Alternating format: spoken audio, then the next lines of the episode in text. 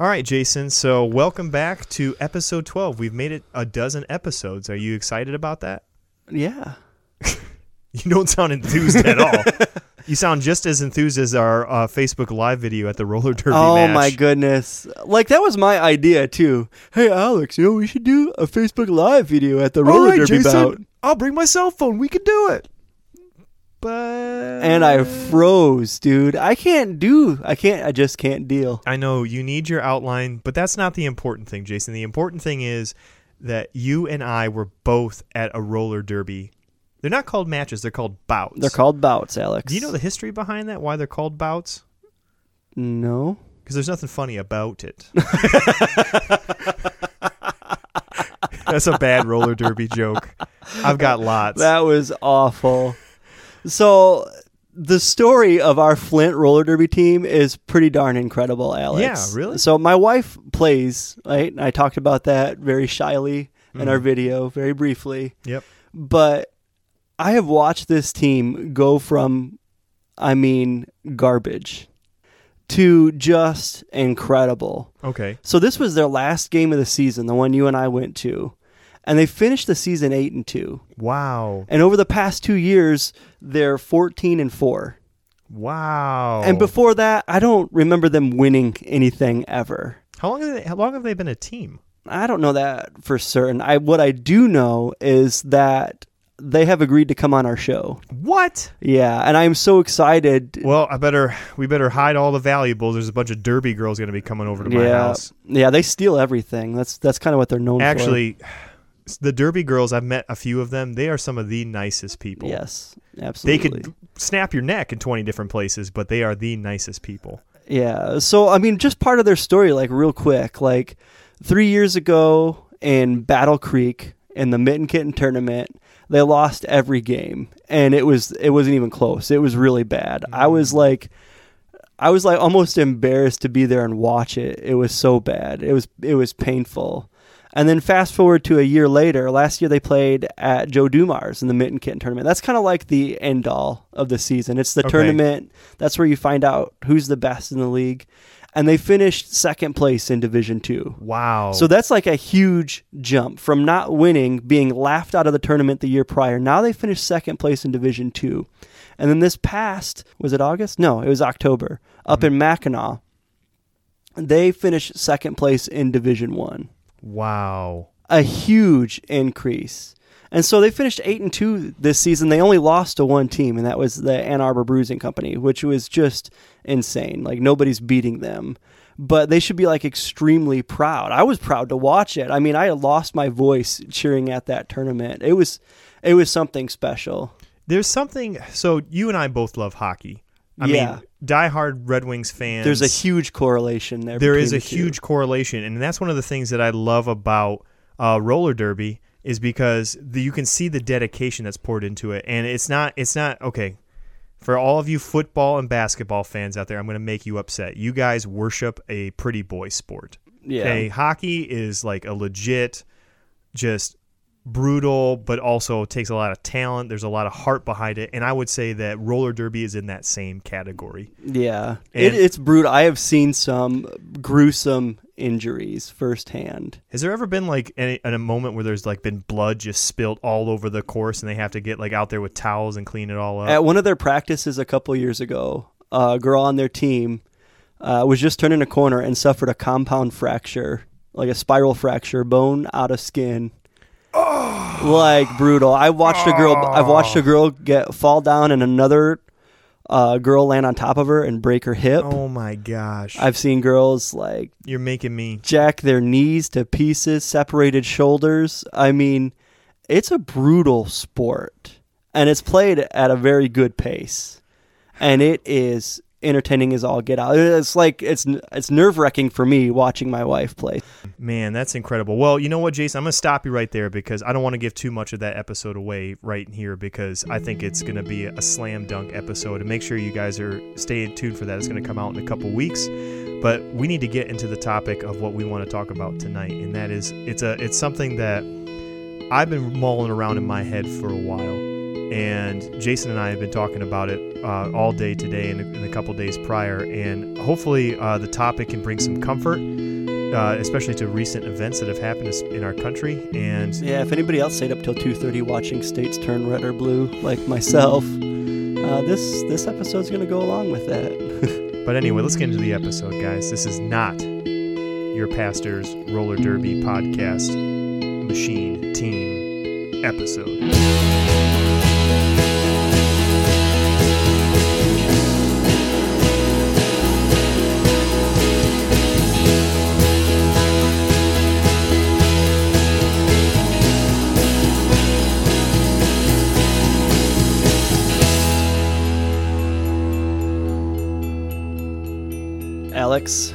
Yes, Jason. Satan won this election. Mm. Wow, you just want to cut right to my I'm, heart. I'm just going straight for it. Satan won this election. And before, Be- like, before we get the angry emails, I want you to explain yourself because that's that's a harsh statement. I mean, I said in the last podcast episode with Not Your Mama's Christian podcast that the American God needs to die, and now you're coming on this podcast saying Satan won the election. You yeah. gotta you gotta elaborate. You gotta let us know what's up. let me be clear. I'm not talking about Trump. Okay. I can see how some people were like, "Yeah, darn right, it was Trump. Yeah. He's Satan." No, I'm not talking about Trump. And let me be clear here. Like, Alex and I, we're not pastors. Oh no, we're not. No. So we can say whatever we want. Yeah, because by law, if I'm not mistaken, the church really can't say much about politics from the pulpit because of their 501c3 status. Mm, hitting them where it hurts, Jason. Tax tax exemptions. Yeah, so I mean, by law, I mean some churches do, and that's fine. Like, I'm not. That's your thing, whatever. Uh, by law, you're not supposed to talk politics or support a particular candidate, although some churches choose to. Regardless, when I make the statement that Satan won this election, that comes purely from looking at Facebook in the days following it and not seeing, uh, what do you want to call it? Um, Hate posts. yeah, not just not just hate post in general or angry post, but Christian on Christian anger. Ooh. So many little memes and garbage that said, "If you voted for Trump, you must not be saved," or "How could you support a baby killer and still call yourself a Christian?" To the point where people are really divided over this. Mm. I mean, really divided over this. Some people are even willing to throw their hands up and say, maybe I'm not a Christian. If if this is who Christians identify themselves as, if if Christians are all Trump voters, I can't stand for that. Maybe maybe I'm not a Christian. And that's sad to me because what we've basically done is we've demonized or glorified political candidates to the fact that, or to the point that people now are questioning their faith because, you know, they didn't vote for the quote unquote Christian candidate. Like, that's just awful to me. Like, that's so, like, I'm always reminded of like John 17, where Jesus is praying for the unity amongst believers. And every four years, I mean, th- I would say that this is the worst I've ever seen it, but definitely not the last I've ever, or the first time I've ever seen something like this, where Christians are going back and forth and talking politics, and there is this disunity, and the father of that disunity is Satan. Absolutely. So, I was gonna say, like, you feel that it, there's a, a divide going on here, and who causes division? Satan. Yeah. And so when I was talking to one of my pastor friends about peacemaking, I took this peacemaking course over the summer. I probably don't get through this election without it. Yeah. I, I'm I'm being serious. This peacemaking class that we took, which was just reading a couple of peacemaking books and then uh, talking to about five different pastors on how they handle conflict. And talking to one of those pastors, he says whenever he's in a conflict, be it with his with his wife or a uh, coworker, even or just somebody in general, he always has to acknowledge that there is a higher power at hand that wants you to be divided from one another. And that's something I hadn't given much thought about, but I can see it so clearly now Yeah. in in these in these different posts where people are going out of their way to make these ridiculous dill hole statements. Can I say dill hole? Like We can bleep it out if you want, but I like to leave it in. like they feel like they they have their bully pulpit, which is Facebook, and they can say whatever they want, and they're throwing other Christians under the bus. Christians who thought hard and prayed over their decision. And okay, maybe you didn't like a lot of the things Trump and his social life stood for, but you wanted to see change in our government. That's not necessarily a bad thing. Like we can all agree on a certain levels that our government's pretty corrupt. Maybe you voted for Hillary because you agreed where she stood on many social issues. All right, you don't have to agree that she's a baby killer or where she stands on abortion, but you can see that she cares for the poor and it doesn't appear that Trump does. And some people will say vice versa. I don't want to get into an argument over who would do what. hmm But at the same time, these conversations are happening, and something is happening in the church that is just so destructive, and that is that division, that that disunity, and the only person that's winning in that, like you can post the most snarky, clever remark on Facebook. But the only person laughing for real is Satan. He's going, "Yep, this is exactly He's what winning. I want." He's wi- totally- he's totally winning right totally now. winning. That's why, Jason, I want to pitch this idea to you. I want to create something called Rant Space. It's a new Yeah. social media website. I'm, I'm hoping we can get the funding for it.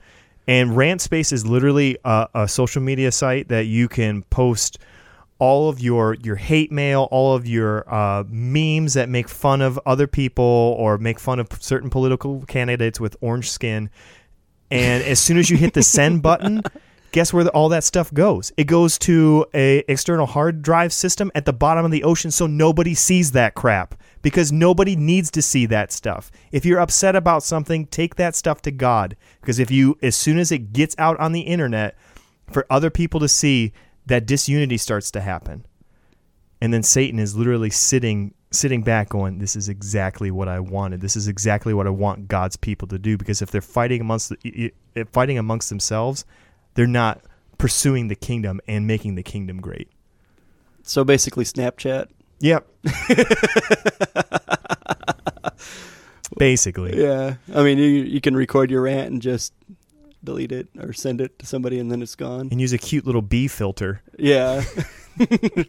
or the holiday filter. Have you seen that one? no i haven't seen It takes your face and it puts it on all these different like holiday bodies, like caroling bodies. oh that's cute yeah, Jess that- did one with the boys, and they are so hilarious. I'm glad we've gotten to that point now in our technological history But seriously, Satan causes division, and one of the ways he does that is through isolation. I mean, how many people I- feel isolated? How I can't tell people who I voted for because I'm afraid I'm going to tell the wrong person and I'm going to get shunned. You know what I mean? Yeah, I, I was listening to uh, a Driscoll sermon. He had an awesome Halloween Well, sermon. wait a second. I know it. Here You're we go. listening to Driscoll again. I I, don't wa- know if he's am. even Yeah. repented. Should you be listening to him? I listen to everybody, sinners included. Alex, I'm not gonna lie. I listened to that same sermon you're talking about. Satan, demons, and zombies. proceed. Oh proceed. Oh my goodness. So so he's talking about one of the ways that Satan works is by isolating people. I can't think of anything that isolates people more than Facebook. It is completely isolating. All you're doing is you're not engaging in active conversation with anybody. You're just looking at people's maybe thoughts are you're sneaking in on their lives, their vacations. You're, you're seeing all these things. And for a lot of people, you're thinking, man, I wish mine was like that. I'm so unhappy. They must be happy all the time. And you're completely isolated from reality. You're isolated from genuine conversations. Somebody says something I don't like, I can hide it or I can delete them, and vice versa. So what happens or you can attack back. you form this little insular bubble of supporters and you're operating within your own little realm and you get so isolated from other people's thoughts and opinions and you that causes conflict. I mean that's one of the things that I learned in those in those those books is that it's our lack of knowledge of the other party which causes conflict mm-hmm. because you're afraid of what you don't know. You don't you don't know what they're thinking. You you form assumptions and after a while those assumptions become truth. We confuse that all the time. That happens. So we think so many levels. If so and so voted for somebody, they must also think this or be this or do this. And that's not true. And what now has become is somebody has made a decision and that decision paints them as right or wrong. Mm-hmm. And to me that that's it's just it's crazy how far it's got, and it's going to continue to get worse. Yeah. It's I- not going to get any better anytime soon. So, are we telling our listeners to get off Facebook because we have a Facebook account and we we always tell people to go like that. No, and what sucks is we're at 199 likes. Oh, And we just somebody just please tell somebody. Be that 200th Not your pastor's please. podcast needs one more freaking like. Just do it so I can feel good about myself. you know what I did for my birthday, Alex? What'd you do? I have to say this. My birthday was the worst day of my life this year. Aw, I'm you want to know why? Because I was trying to prove a point and say like those fake birthday wishes don't mean anything. So for the past 2 years, I've taken my birthday off Facebook. and like last year was still pretty good. Like a lot of my friends, like your general acquaintances, like people you went to high school with, like they were, oh yeah, Jason's birthday is October 5th. This year, nothing. I got a call from my mother-in-law. I got a call from my dad the night before and my mom. You want to know who else called me? Who? My dentist sent me a text and said, Happy birthday, Jason. I need you in for a cleaning next week. It was so depressing. I thought I was so much bigger than that, and I'm not. And I was really angry at myself for not being bigger than that. You wished me happy birthday later on. I did. Well, so thank you for that. well, you know that's what a podcast host does. You know, The rest of you, please write it down October 5th for next year. send us presents, like us on Facebook and stuff like that. Yeah, somebody like, oh crap, I forgot Jason's birthday. Here's your 200th like. That'd mean a lot to me. Anyway, Jason, are you, are you done with your with the bad news? Can I say just just one thing about you can say one more thing about Trump, then I literally want to put the nails in the coffin and be done with him. Is that Trump became a picture of something far bigger than just a presidential candidate.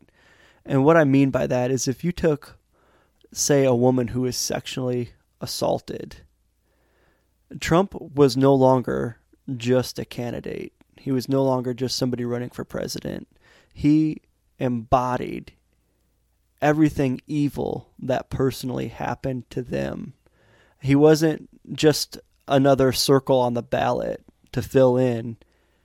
He was pure evil to them. So when you make the statements, oh, God's in control, just get over it, and you don't allow them time to grieve, to be hurt, I think that's to, to process these things, you're doing them an injustice. I think I think that's a failure for us. The the people who do say, "Well, God's in control. You just need to get over it." Like, don't you realize who your God is?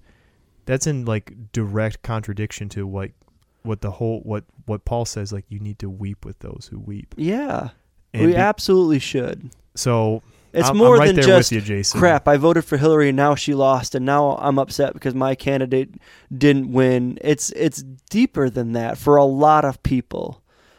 Uh, for people who who have felt like they were personally attacked if they were a minority group, if you were gay, or you were a lesbian, or you were sexually assaulted, he becomes more than just a candidate. If that makes any sense, hmm uh, you can't just wipe it out with black and white theology No, you like you have to try in all instances to put yourself in somebody else's shoes absolutely.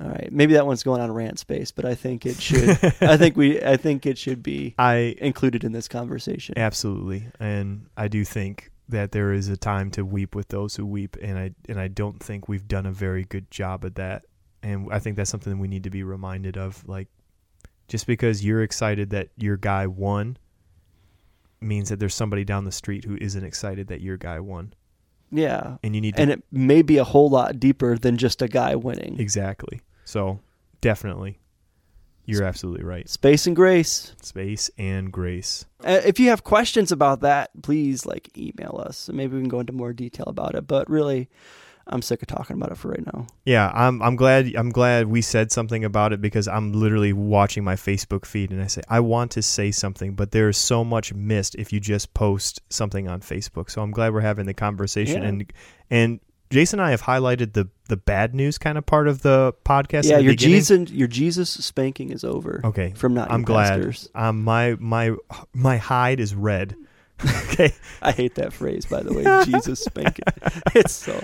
It's the Anyway, so we're gonna take a quick break, and when we come back, we're gonna get to the good news. Ho ho ho! Merry Christmas, Jason! Ho ho ho ho ho! Whoa, Santa! Hey, buddy, you're being awfully nice for somebody who's just been kidnapped. That's right, everybody. We kidnapped Santa, and using air quotes, he's agreed to help out our podcast a little bit. And what I mean by that is, if you leave us a five star review on iTunes and then you send us an email or a Facebook message letting us know that you did, we will send you special instructions for Skyping Santa. So if you've got some little ones, all seriousness here, Alex does a pretty rad Santa. Like he's got the costume and everything, and we're gonna set up a little what a little Santa's workshop. Santa's coming to our little podcast studio down here in Alex's basement, and you get a chance to have your kids Skype Santa just in time for the holidays. All you have to do is leave us a review, and your kids can talk to Santa. Or if you don't have kids, you want to talk to Santa, that's cool. Santa's here. Even if you have already left us feedback, again, just Facebook message us or send us an email and let us know. We'll send you those instructions, and we're going to start taking Skype calls. Here's a little jingle to take us back.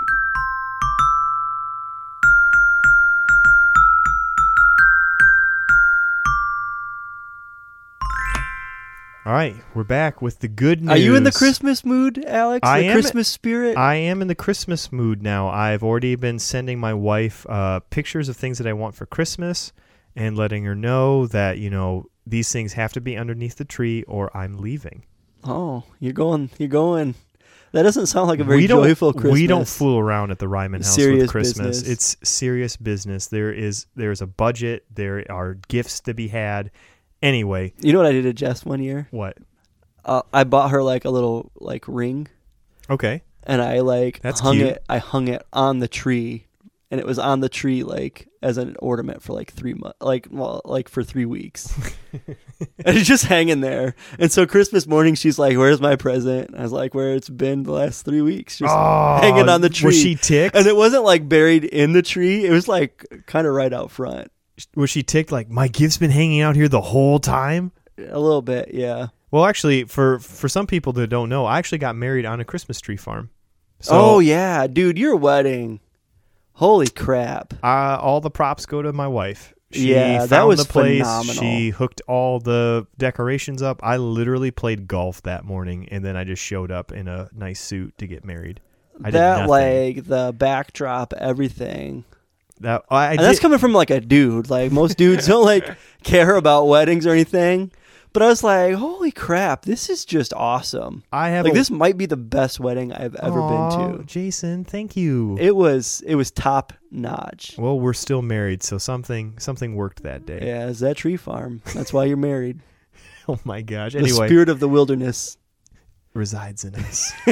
anyway, so let's let's get to the the good news here because we started off the episode with bad news, and I hate to leave it on a sour note because I think that's just awful to leave our our fans with just this sour feeling in their gut that Satan is getting the last say because we all know, especially those of us who have who have read Revelation, that Satan does not get the last say. Nope. So the one thing that I can say that I've been extremely comforted comforted through, especially this an entire election cycle, is this idea, and this idea has shaped who I am as a Christian. It shapes how I read the Bible, and that topic is that God is for God. I pause because I want you guys to sink, let that sink in for a second. Yeah, and I mean, also when you originally- Jason to say something. Well, when you when you originally brought that idea to me, like through text, I was like, "Where are you going with this?" But then when you talked about, you know, how you're processing this election and everything after that, and you started explaining it to me, I was like, that makes a whole lot of sense because I was gonna do a blog about it, but like I'm just like I needed to talk to somebody about Yeah. it because I needed just to share ideas and and other things. And I I, I do want to say this as a, as a, it's kind of a good news and something that I was gonna put in the blog, but I didn't.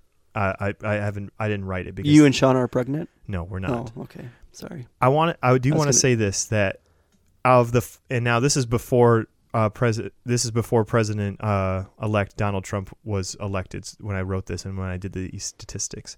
That of the 44 presidents that we've had thus far 78% of those presidents have died.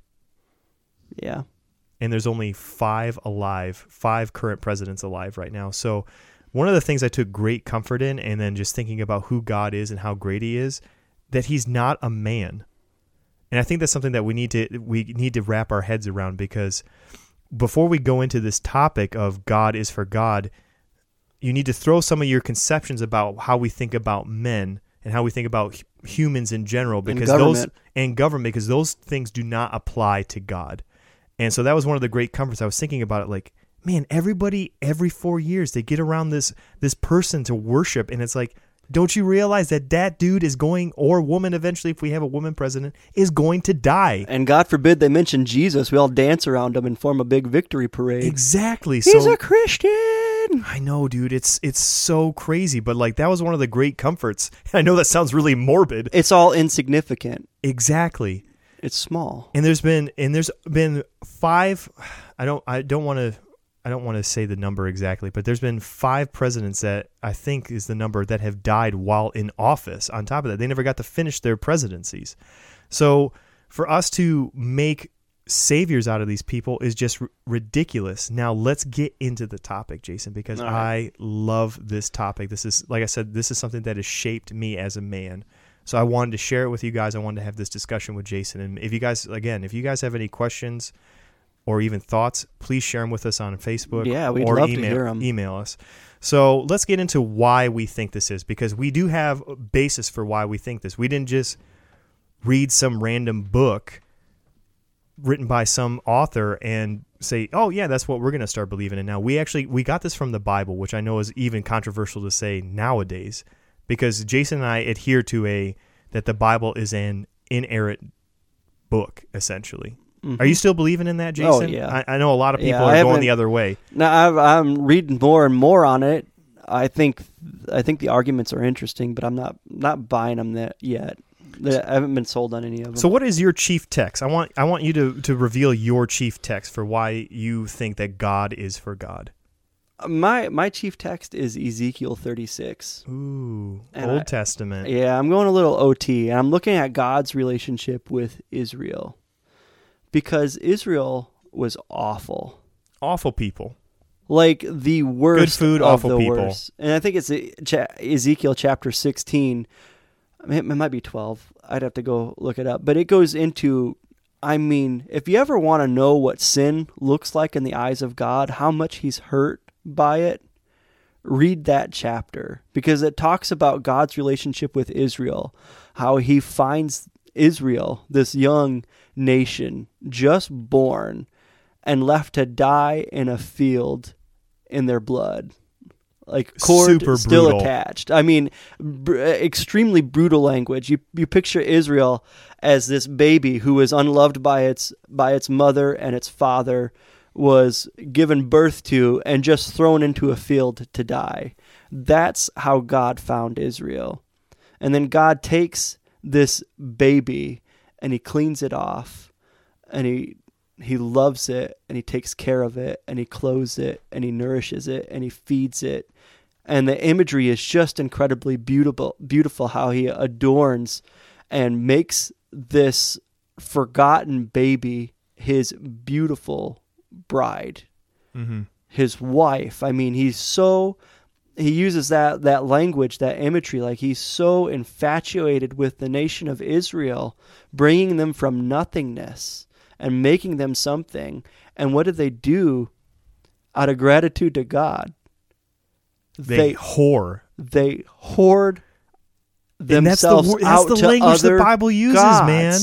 They literally gave birth to God's children and sacrificed them on the altars of other gods. They they murdered their children. They no longer loved God. They loved their riches.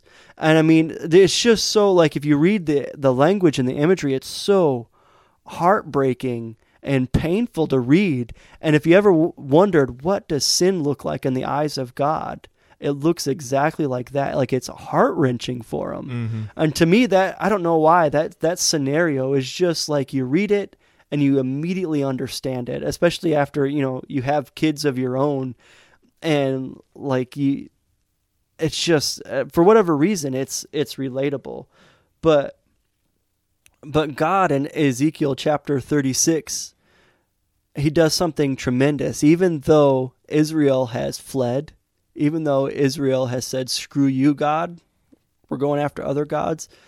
God says, "You are still my people."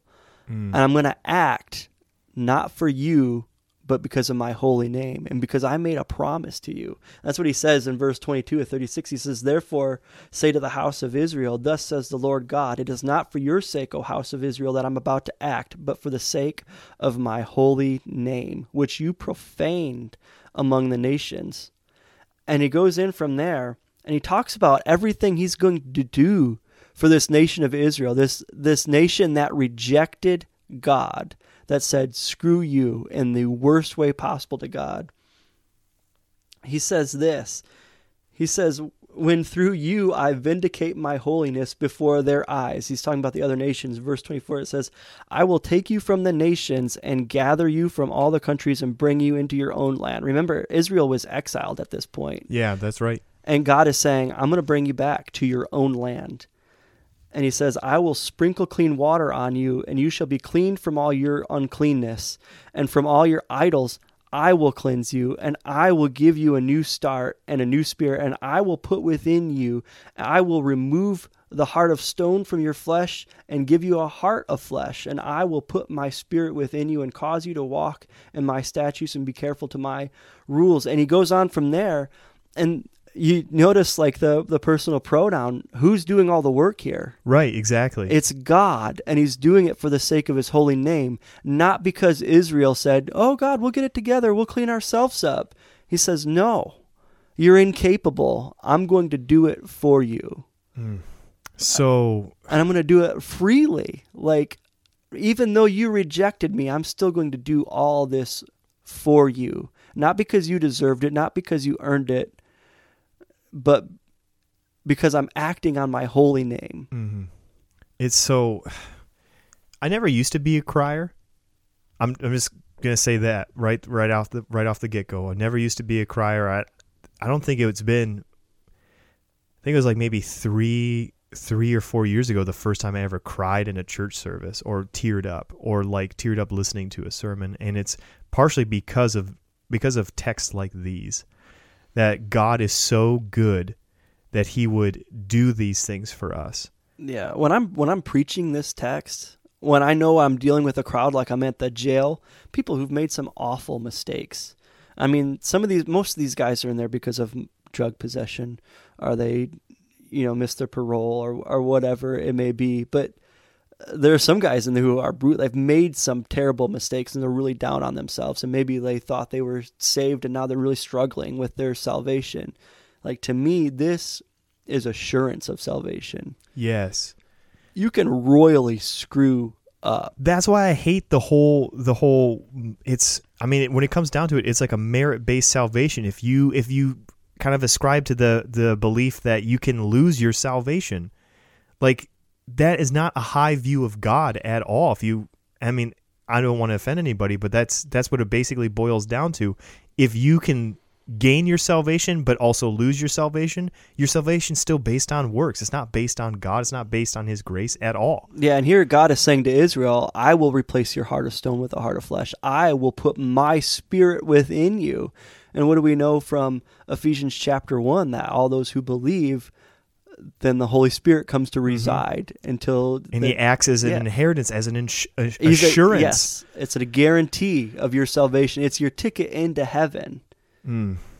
we are literally going kind of a little bit pastor mode I we just- are we are so far. this this is our mode. most preachy i think podcast to date but I think it's important in light of this election because these are these are important reminders. So can I? I'm going to say mine, Okay, go for and it. mine is from the New Testament. So, so don't don't worry, folks. The the Testament that you better explain is going to be talked about. Uh, so John 17. So the context behind this is Jesus has been talking with his disciples in the upper room after he's washed their feet. And literally in chapter 18, the very next chapter is when he's walking to the garden where he's going to be arrested. And this is what he says. This is literally the first statement he says. He's praying to God. Uh, he says, Jesus spoke these things and lifting up his eyes to heaven, he said, Father, the hour has come. Glorify your Son, that the Son may glorify you. Boom! I mean, boom statement right there. like that, you don't, you know, put a put a cork in it. It's done. It we're we're done here, because I have heard many times, Jason, and this is something that is that is that troubles my soul when I hear people say this is that the reason why God created us, created us and saved us was because he was lonely.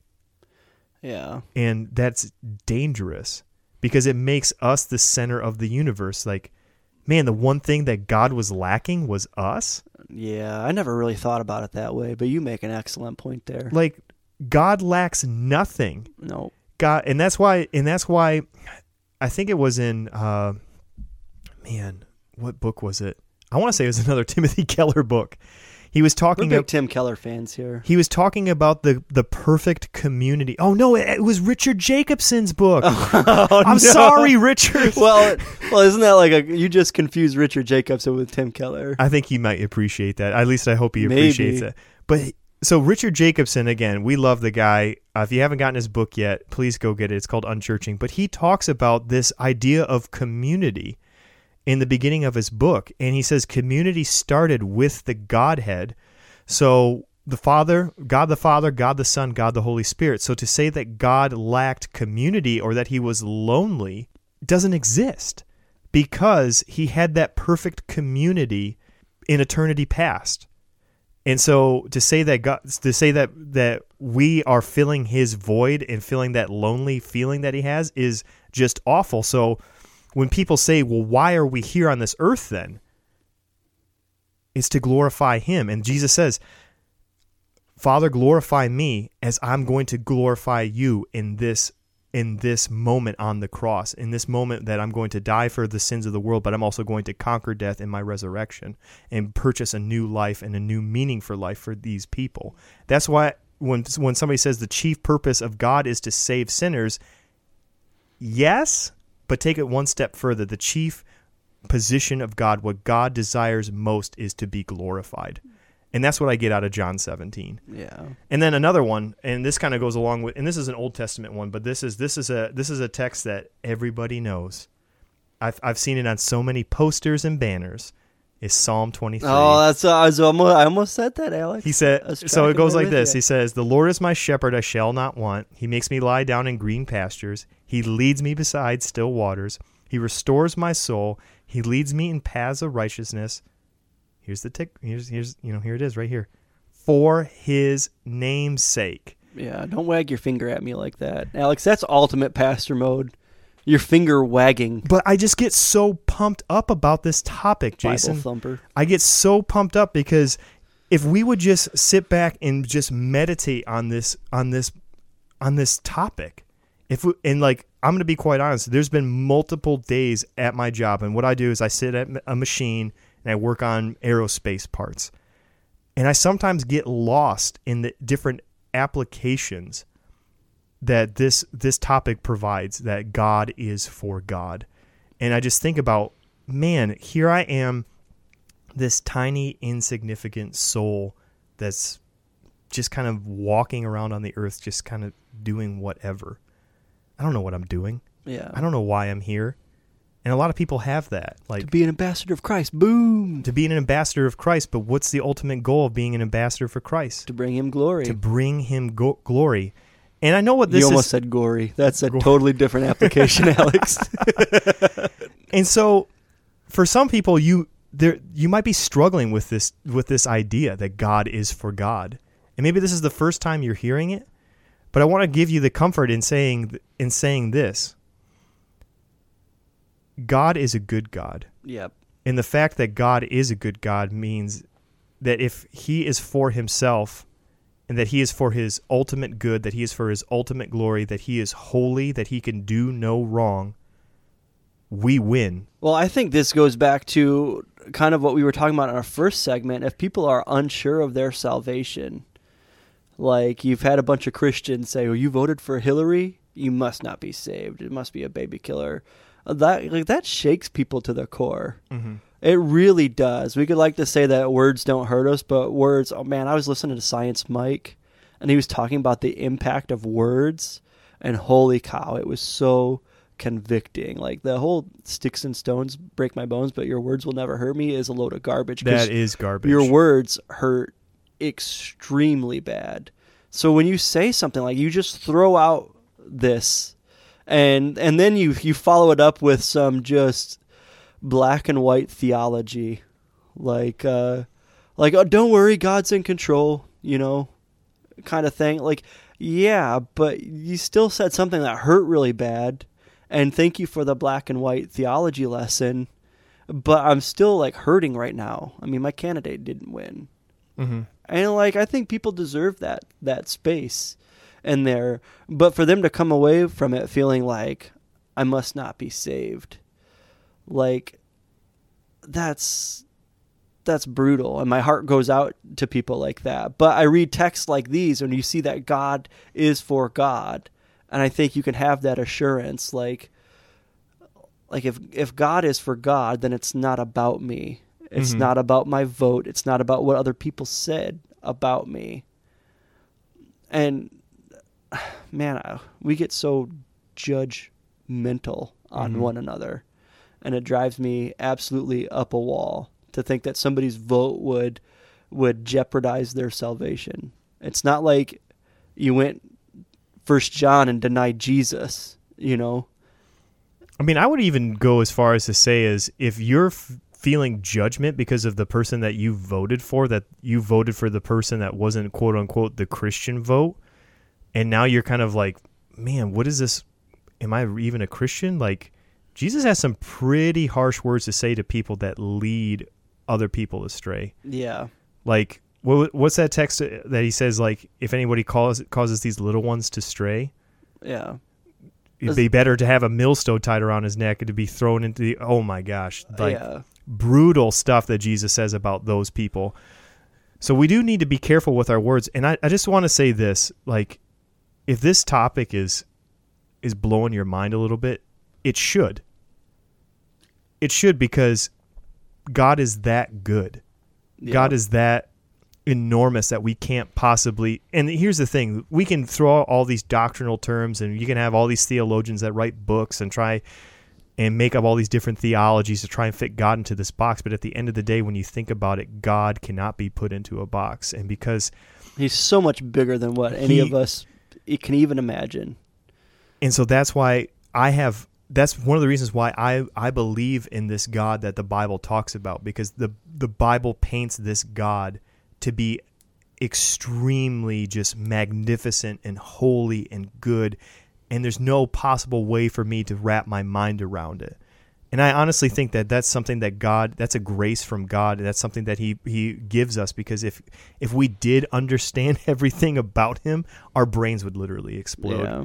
It's like trying to fit infinite amount of water into a water balloon. I know the Eventually next. I know break. the next question. Like people are going to ask though. What, what is it, Jason? That's why does bad stuff happen if he's such a good God? and the thing is, I'm gonna just I'm just gonna say I don't know. I and he, the reason why I don't know is because I'm not God and I and I can't see the broad spectrum of all of history. But this is what I do know. When everything is said and done, injustices are going to be met with justice. Yep. that everything bad that has ever happened to a child of God will be made right when everything comes to an end. And the reason why bad stuff does happen, you, you, you got to think about it. We live in a broken world. It's bad stuff is going to happen regardless. Hurricanes are going to happen. Money is going to be stolen from you. your health is going to fail. Like those are all symptoms of a broken world. A, But the, can- a presidential candidate or a presidential- president can turn the whole country around into a big giant wreck. exactly. But Some people think we're already in a wreck. But the the one thing that allows me to lay my head down at night and to sleep well. And some nights I don't sleep well to be quite honest, but most nights I do sleep well. The the one thing that comforts me is that there's a good God and that he's not for he's not for this political party or this political party or for the rich or just for the poor. He's for himself and because he's for himself everybody profits. It's a worldly religion. That's it's not an American religion. Nope. Uh, I we we've said things against the American church in almost every single episode, and I'm going to continue to say th- things. And that's one of my goals in this show is to expand your minds If and you to show about- you that God moves in different ways. And the more people you talk about and you hear their story, the more you see that God moves in completely different ways that you ne- would have never even thought of. I mean, one of the things, uh, I mean, you talk, we talk about the American church a lot. If you think about it, if the American church was more of the mindset that God is for God, the whole consumerism and church shopping and, you know, your worship band has to sound like this, your pastor has to preach this certain way, all So that wish- stuff goes out the window. I so wish it would.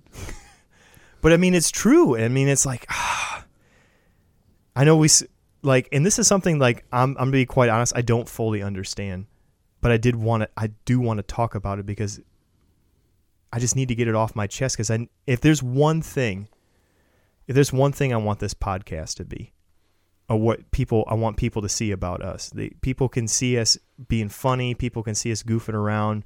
Maybe we have a good point or two. But at the end of the day, what I want written on my tombstone is that this guy made much of God because God is worth it. Yep. So that that that's all. That's that's what I got, man. Alex wants to leave a legacy. A legacy that's for God's name, not my name.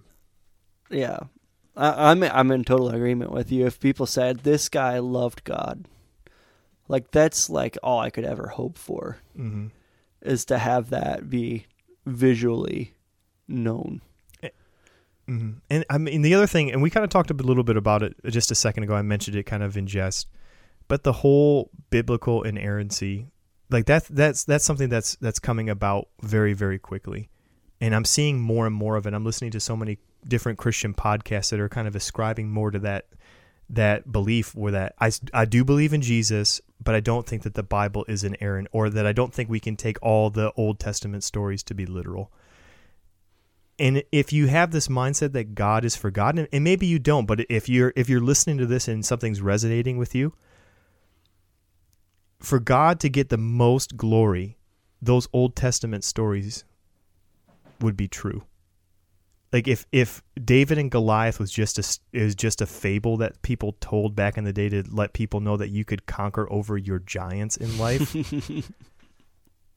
it's a crappy story. It is. But if it's a story that actually happened, that God used a small shepherd boy to just tear down this giant, which, by the way, David goes up afterwards, cuts Goliath's head off, and shows everybody. Yeah, it. buddy. That's the way I. Because even in the comic book Bible, it cuts that part out, and I still tell my boys, and it's their favorite part. Like when I read that to my boys, it'd be like, and there was Goliath on the ground, and like one of my boys would be like, and then he chopped off his head. Your boys are going to be these awesome Bible scholars at like age 10, dude. Yeah, they are. They're going to know all the gory parts. Yep. But yeah, for God to get the most glory, for God to make the most of himself because he's worth it, those stories have to be true. Yeah, I mean, inerrancy. Why is there pain and suffering? Those are going to be topics explored in other other shows. I mean, I think we can do those each of those topics probably a little bit more justice than here within the realm of God is for God. But this is something that I did want to start off with because this, like I said, this this goes into so many more avenues that we're not going to explore in this episode. So I do want this to be a basis. So anytime you hear us talking about certain issues like loving your neighbor or racism or suffering or the bi- biblical inerrancy, Jason and I are going to come from this position. Yep. So Anyway, I think we got a skit for the guys. You you want to want to get into something a little less heavy. You want to get out of the deep end of the pool and to get into the shallow end, Jason. Yeah, let's have some fun. All right. So here's a skit for you guys that we recorded.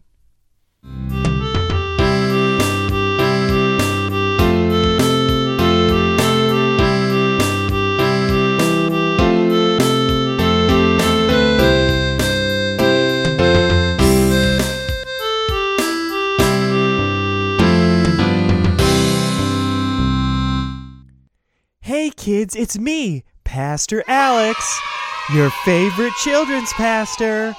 Now we have a special treat for all you little rugrats out there. Our good friend Mr. Wilkerson has come by to share some Bible stories. All right, you darn hippie. Get out of my way because I'm going to educate these kids and tell them about the Bible. Now, I know two things I know how to skin a crowd Oh, and to tell oh, a Bible oh, story. So here we go. Well, kids, Mr. Wilkerson is a little rough around the edges, but you learn to love him. All right, well, uh, you don't need to be that happy about it, but. All right, our first story, kids, comes from the book of Judges. Now, Judges is a great book because it's a lot like World War II. Lots of people died, and there's heroes like myself. So here we go. This first story is about Ehud and how he went in to kill a guy named Eglon. Now, the Bible says that he was a very pudgy man. So what happened was he goes in there, he gets out his knife, Oh, and oh. he done sticks him in Oh, the stomach, oh, oh, no. and poop comes out Oh of him my when he pulls goodness! the No, blade no, out. no, no, no, no, no, no, no, no! We cannot tell those kinds of stories around here, Mister Wilkerson. Those are too mature. Do you have something a little bit more appropriate? Well, all right, you giggling hyena. I guess I can go to a different story. Now, you got any objections to Oh, Moses, oh, little no, baby no, in no, a basket? No. Uh, Moses is good. Moses All right, I'll fine. tell you a story about Moses, kids. Now Moses is one of God's guys. Now he he's going back to Egypt to go deliver the message to Pharaoh that he gonna let his people go. So this is what happens. He's on his way there, and they stop at a hotel of sorts.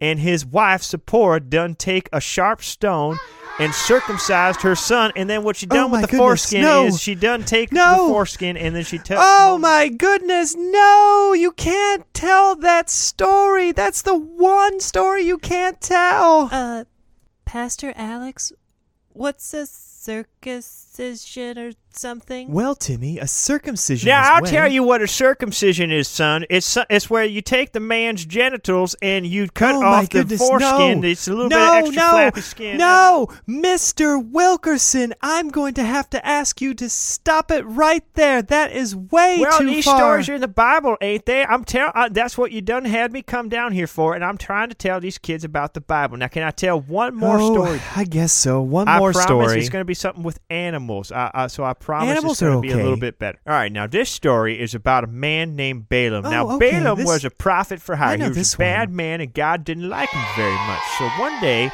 the Bible says that he did this. Says that. And Balaam rose up in the morning and he saddled his ass. Ask Jesus into your heart, kids. Why don't we sing a song? That's a let's sing a song now. Yay! Thank you, Mr. Wilkerson.